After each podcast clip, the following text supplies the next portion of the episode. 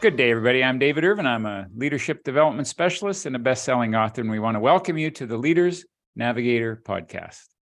What's uniquely special is that I'm doing this podcast together with my daughter, Hayley. And I'm super excited about this opportunity to work jointly on this project that we are both so passionate about. Welcome, Hayley. Hey. We missed last week. We did. It's been a few, it's been a couple weeks. How are you doing, Dad? I'm excellent, excellent. And uh, what are you, what's what are you up to? I've been on the road uh, speaking the last couple of weeks. What have you been doing? I've been uh we had our, our, our school most of our school's been uh in Paris this last week. So while I did not get to go to Paris, truthfully I'm a little glad it those who take those teachers who uh take these international trips, it's a long long long work day. Um so I'm glad to have not gone, but uh it was nice so we had a pretty quiet um end of the school and I did a lot of coverage for junior high, which middle school, junior high whole new age group, learning a lot. They're uh they're oh man, not yeah, it was it was a lot of new skills working with middle schoolers. So much respect for middle school teachers. Holy moly. Um yeah, so yeah, they're was, special, they're a special breed. Oh my Lanta. They're uh next level. They still have the fear of God in them, which is kind of fun. So if you tell them something, they like, you know, listen and respect you deeply. Otherwise, you know, otherwise high schoolers, you kind of have to find a different approach. Um, but man, middle school is a weird time could not pay me to go back and be a middle schooler. Absolutely not. No, thank you. So they're pretty funny though. well, Hayley, you had a fascinating topic for us to focus on today on the notion of fellowship. And I'm oh, curious about this topic. It's not something that I have directly examined. It feels intuitively right, but what what are your thoughts about it? So it's very interesting. So um the idea of if we start we look at it you know leadership. We talk about leadership all the time. This is literally your life's work. Um but leadership at its core is very much a uh a european ideology. It's a western ideology. Um and uh it is an important ideology but i would argue that there isn't enough emphasis placed on the other half of the equation which is following um, and so, and I think that there's a huge value in it. And I think, especially now when we look out for for our collective, not everybody can be a leader. I think everybody has leadership qualities, but a room full of leaders, if they're all trying to take charge of a situation, isn't effective. It isn't productive. Um, and so I think there is huge value in understanding what it means to be a leader or, or a follower, rather, um, what it means to take turns leading, uh, what it means to to sort of sit back and let somebody else lead uh, what it means for the collective, um, things like that. So I think there's huge, uh, there's a huge area of, of, of understanding that we just are missing out, I think, by having all these conversations about leadership. And why do you think, you've kind of alluded to it, but why do you think, so why do you think that following is a quality of leadership or is it just that there's people who learn to follow and there's people who learn to lead and it's delineated. Why integrate them together? I think dad so how familiar are you with yin and yang as a philosophical oh, very very familiar. So so here's a question dad. Like what is your interpretation of yin and yang in terms of tao and, and that as a philosophy? Well the yin is the connecting piece and the yang is the active going out energy. It's kind of it's energy. So there's a yin energy which is a being energy and the yang energy which is a doing energy. It's going out into the world and the yin energy is more reflective going internal. And as we see from the yin and yang symbol, it's not it's not delineated. By the way, uh, separating it would be what yang energy would do. They would separate this is yin and this is yang. So the the integration of those two energies is the integration of the yin and the yang. So I think it's the exact same concept. I think leadership and followership, I think, are the yin and yang. Um, and I think we we put way too much emphasis on the leading piece. Um, and I think like I think all of us have both of these intrinsically in us. And I think any collective community must have ways of accessing both the leadership and the followership. A leader without anyone following isn't actually going to do anything, isn't actually a leader, right? And followers without somebody to lead them isn't going to do anything. So I think these two polar opposites are essential in achieving balance uh, in any time type of group. I also think that in the 21st century, we've done a lot of work developing leadership, individualism, taking charge, extroverts. We've done a lot of work with this stand at the front of the room and um, direct. Um, and I think that that is a it's a very it's very much a Western concept. I think it's very much a reaction to um, a lot of dictatorships and and harsh authoritarian regimes of the 20th century um and i think um because you know like look at the book 1984 for instance. The core message of 1984 is be critical of authoritarian powers be critical of dictatorships be an individual don't conform right? And i think that philosophy has um you know spread its way through our literature through our media um, and now as we're in the 21st century we use that in practice to talk about the value of leaders and the value but i think it's still like having that top down effect that hierarchy i mean it's it's residual from you know um years of european rule. It's residual from years of social hierarchy with the monarchy. It's year it's it's it's from years of you know even honestly white supremacy and with you know colonialism right? That model of a hierarchy. But instead we should look be looking east uh, and looking at value of the collective and the community right?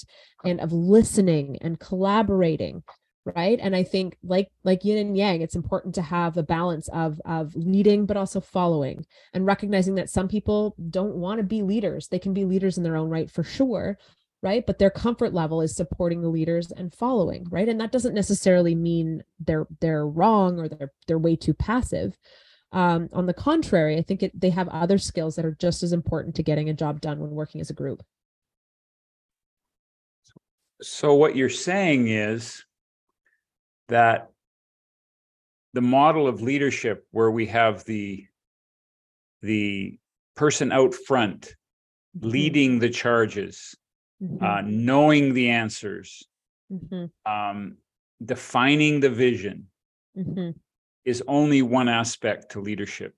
Definitely. and when you say not everybody wants to be a leader what i'm wondering is if you're saying is not everybody wants to be out front. Yes some people want to lead by following and so there's more leadership involved than simply being out front and taking the charge Exactly. Without 1000%. I think that's exactly it. And I think that when I look at it's so fascinating. I did a little experiment last night preparing for this.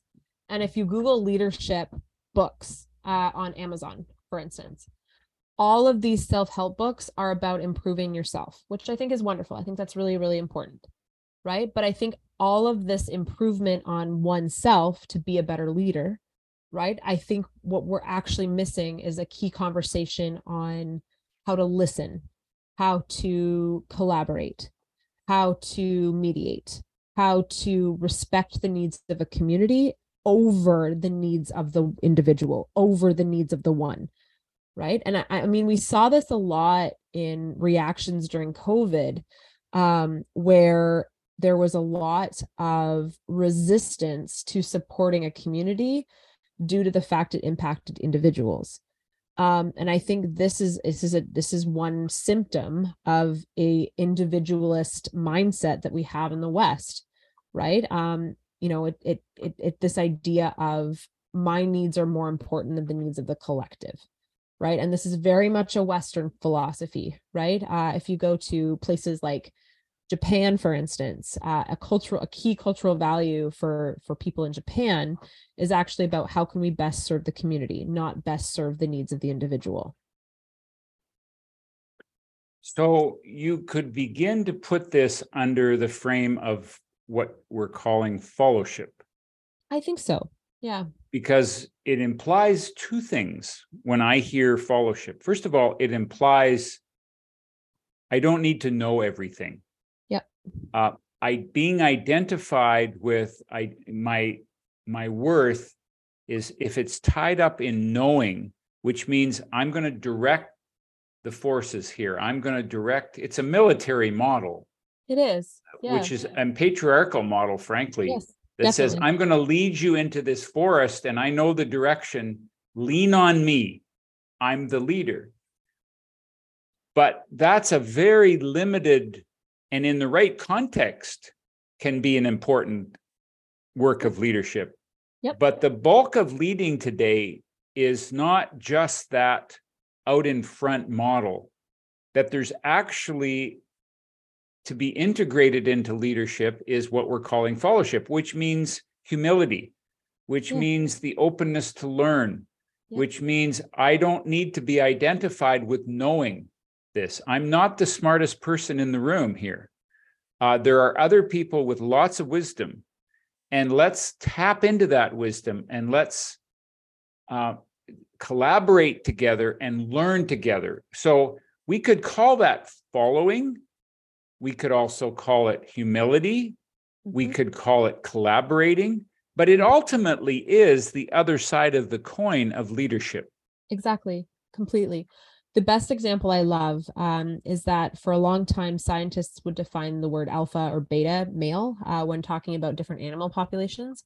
Uh, and so, for instance, in this clip I sent you, Dad, I don't know if you had a chance to watch it, but um, they studied a, a herd of deer. And for a long time, the common understanding was that uh, one of the deer would look up and then start to dart away, away from, they would spot danger, dart away from danger, and the rest of the herd would follow that one individual. And for many, many years, the scientific community understood that, that was the alpha of the of the herd, uh, and the whole herd would listen and respect to that one individual. However, when more women started to enter the field of, of ecology and to observe these these deer, what they noticed is that at any given time, all deer are looking up and looking in different directions. And the moment that 65 to 75% of them, depending on the deer population, would look in the same direction, spot the same thing, it would be actually a consensus, a democratic consensus.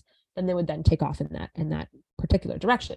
But the issue is, is that when you have um, particularly male scientists, and, and I'll apply this to fellowship too, right? Who have benefited from this hierarchy, who have benefited from this, like, you know, this this one person on top uh, and everybody else underneath. This model of society which we see in uh, christian churches we see this in european um, colonies. We see this in a lot of um, traditional business settings right when you when that is the only perspective you see you miss out on a great number of other opportunities of viewing things it's not the wrong way of viewing it it's just only one piece of the entire puzzle and so, how I tie this back to followership number one, be like a deer, work with a consensus, work together, don't be an alpha, right? There actually aren't any alphas in the animal kingdom. We're, we're understanding that animal hierarchies aren't defined the way that we define human hierarchies, right? But mainly what that means is like take a step back, let other people lead, because it's only going to improve the work for all. By having more people come in, different voices, variety of voices, diversity of voices, you're going to have a more thorough, thought through, colorful world's perspective, products, goal, aim um, through collaboration with other people and through, um, you know, changing of leadership roles and accepting roles as a follower um, in order for somebody else to lead. I love that.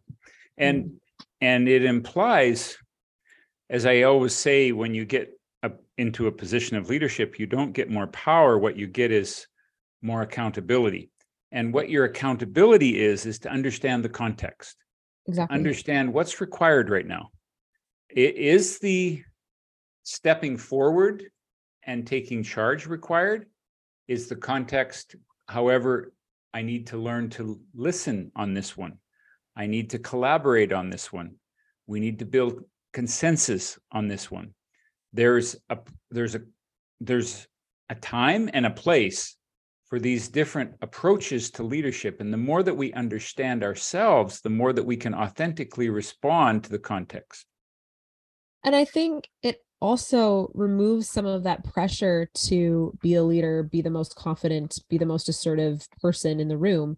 It it gets rid of that pressure a little bit, right? Because it says, hey, no matter what group you're working in, you're going to be working with other people and somebody's going to have the right expertise or at least know where to go to get the right knowledge or expertise, right? And so it's it's it actually I think is it diminishes the stakes a little bit, right? Regardless of what the situation is, because you're able to utilize um, the values and, and, and skill sets of other people, um, which I think is a wonderful thing, right? And it also works towards a more inclusive environment.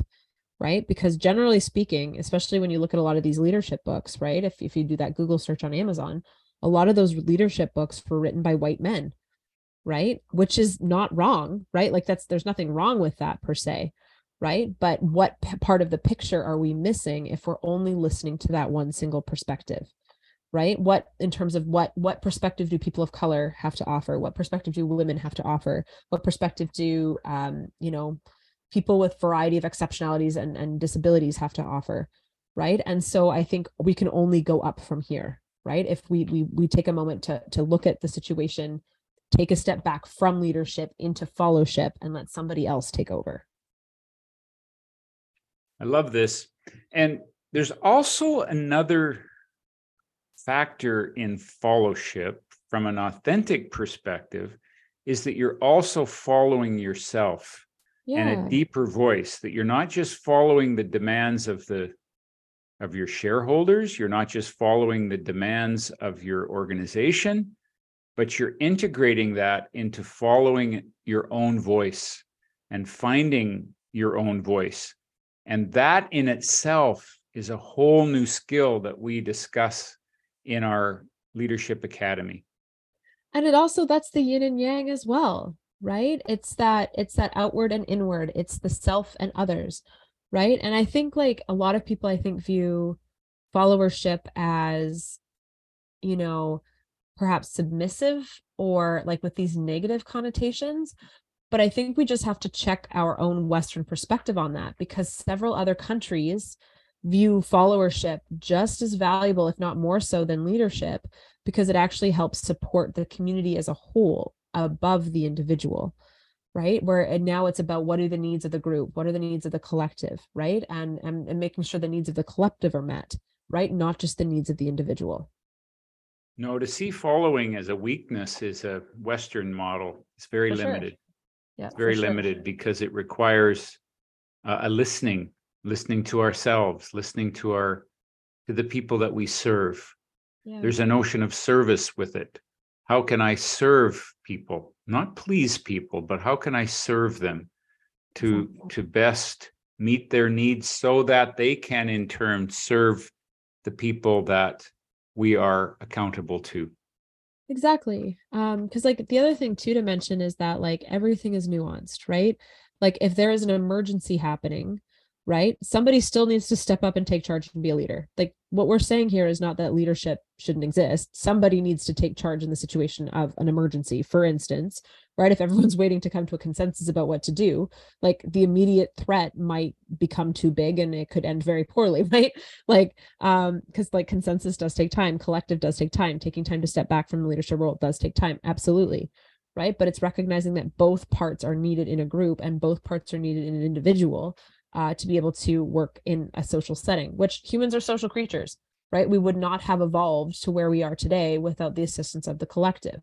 That is a critical part to who we are, right? We don't have the the giant claws or the giant muscles that you know uh, some of these solo predators do, right? We are not the cheetahs. We are not the the bears of the of the animal kingdom.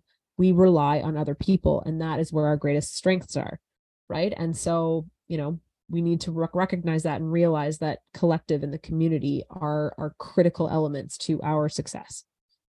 Well there are really three ways that you decide and it could be applied to three kinds of leadership. One is by consulting one is by command and one is by consensus. Mm. so what command is it, there's a time and a place for a command leader in an emergency you have a process and you have a command but then like i when i work with firefighters there's a com- you know you don't operate by consensus when you're operating by fighting a fire. Uh, you don't say well you know what do you think we should do? There's a clear delineation but when they get back into the fire hall there's a requirement to shift. If you don't shift away from command type of leadership when you get back to the fire hall you really diminish it's a different context. So you have to you know you'll diminish people and you will diminish your credibility. Consulting says i ask for your input and then i'll decide. Now if i've already decided that's by command. And there's a time and a place for that. But if i've already decided then don't lie to people. But if i need your input then then I, I, I, I will make the this final decision, but I need your input on this. But that's not consensus. Consensus says that all uh, accept this and most agree. So it's not just, um, it's not just, con- it's not just voting. It's, it's a dialogue to the point where we can support this. We can live with it, even though we may not agree with it, the majority of us. And I think it's important to be explicit about what style we're using. So, so first of all, consensus requires two things. It requires maturity and it requires time. You don't operate uh, you don't operate by consensus with many two-year-olds because there's not the level of maturity and it requires time. If and if you don't have maturity or time, you have to step in and be and be consulting or cons, or operating by command. And what's really important is to let people know when you're asking for input. Some people can think that you're operating by consensus. Oh, you're asking for my opinion. So you're going to take my opinion. No, I just want your opinion, but then I will ultimately decide because we have a shortage of time here. So I will mm-hmm. take the, and if you prolong that and try to get consensus when it's it, it goes past its shelf life, people will get very frustrated. Hey, just make a decision and let's Definitely. move on. And Definitely. so let's make it explicit which style we're using, which is appropriate to the situation, and then be honest and upfront about that. That's the responsibility of a positional leader. And if there is like any of that pushback, like let's just make a decision and move on, right? Then it's up to that leader then to take a step back and listen and be a follower.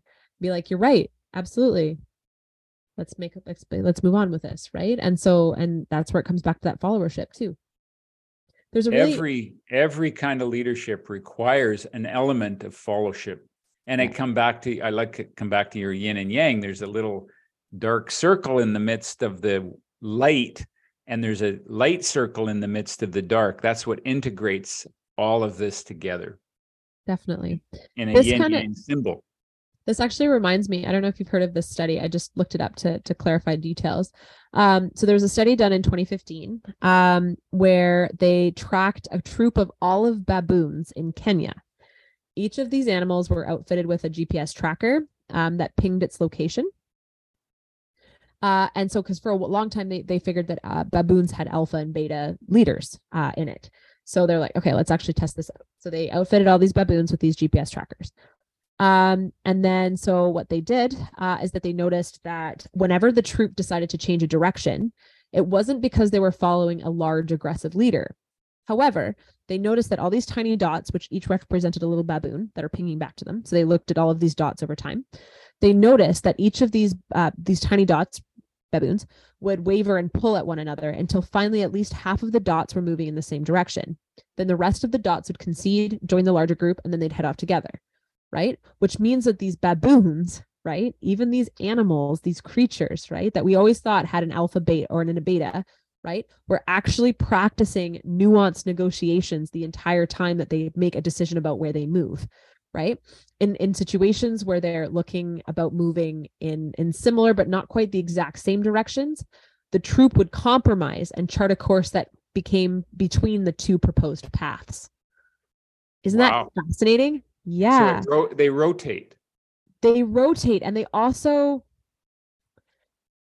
like it's almost a democratic process right? Where they sort of say like okay if half the group wants to go this way and the other half wants to go this way then they'll kind of wait until there there's sort of a general consensus before moving forward right? Or if or they'll just forge a new trail straight through between the two different directions and they'll go between them in the middle. Wow. Isn't that cool? Yeah. So it's kind of obvious, but what would you say would be the implication for that with in human communities? I think so often humans are quick to distance themselves from animals, saying that we're not that different. We're sorry, we are different from animals. We're our own species. And again, that kind of comes from, you know, religious undertones, European models, blah, blah, right? But we are animals. And so if these animals can do so, if these animals can practice this nuanced democracy, this nuanced collaboration and social decision making, why can't we? Exactly. Yeah. And value the members of the group, value the voices of the group, and compromise if that needs to be, or come go in the middle. Right. So I love that.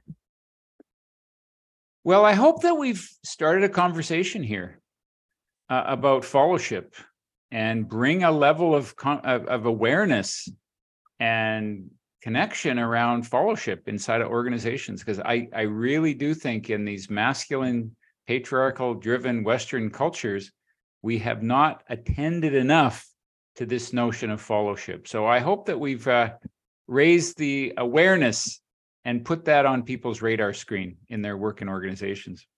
Definitely. It's always great to sit back and listen. what can you lose? You got it. Nothing to lose and everything to gain. And I notice for me, uh, when I'm feeling the most pressured, I push my team more, and it's the time that I likely need to listen the most. I need to be a follower, usually at the time that I feel the most pressure to lead. Yeah. So that's a one little takeaway that I'm I'm getting from this conversation. And even with that, right? Like even as a leader, everybody can ask for feedback. Right? Everybody can ask for feedback. And that is actually a core tenet of this. Right? Saying as even as a leader, even somebody in a position of power or authority, to take a step back and be like, okay, I'm going to be a follower by asking for feedback and actually utilizing that feedback to improve the good of the community. 100%. Exactly. Well, Dad, what are you grateful for this week? Well, I'm grateful. I, I've had some very fulfilling speaking engagements this week It's and great. last week. Uh, I had a group of about uh, 60 principals and administrators in a school division. I've had executives, a group of executives, entrepreneurs, uh, public service leaders, a wide variety of presentations, and I'm really grateful for the for the people who hire me to come in and work in their organizations. Uh, it's so enriching, and I learn. I know as much as I as I teach. Love it. Love that. What are you grateful for? I am grateful for the opportunity to teach a bunch of different age groups. Junior highs, they're they're teaching me a lot about being silly, being goofy, the value of being um a kid, and that it's great to play. So many of the senior highs that I teach are just so focused on marks and university and go go go. But these kids are are just hilarious. You know, one of them was so excited to show me this little plastic duck that they got you know it was just so wonderful and genuine and pure and they're writing these short stories and they're all about like just pure wonderful innocent things like the world of of fairies and and ancient greek gods and it's just so wonderful um so i i'm grateful for the opportunity to learn from such a wide range of, of people Well, you're doing important work. thanks my you too daughter. dad you too Okay. dear dad Until until next time, everybody, stay real and uh, practice being a follower this week, and find out what fellowship means to you and how that impacts your leadership and how you might integrate those together. Thanks for tuning in, everybody. nothing to lose and everything to gain stay real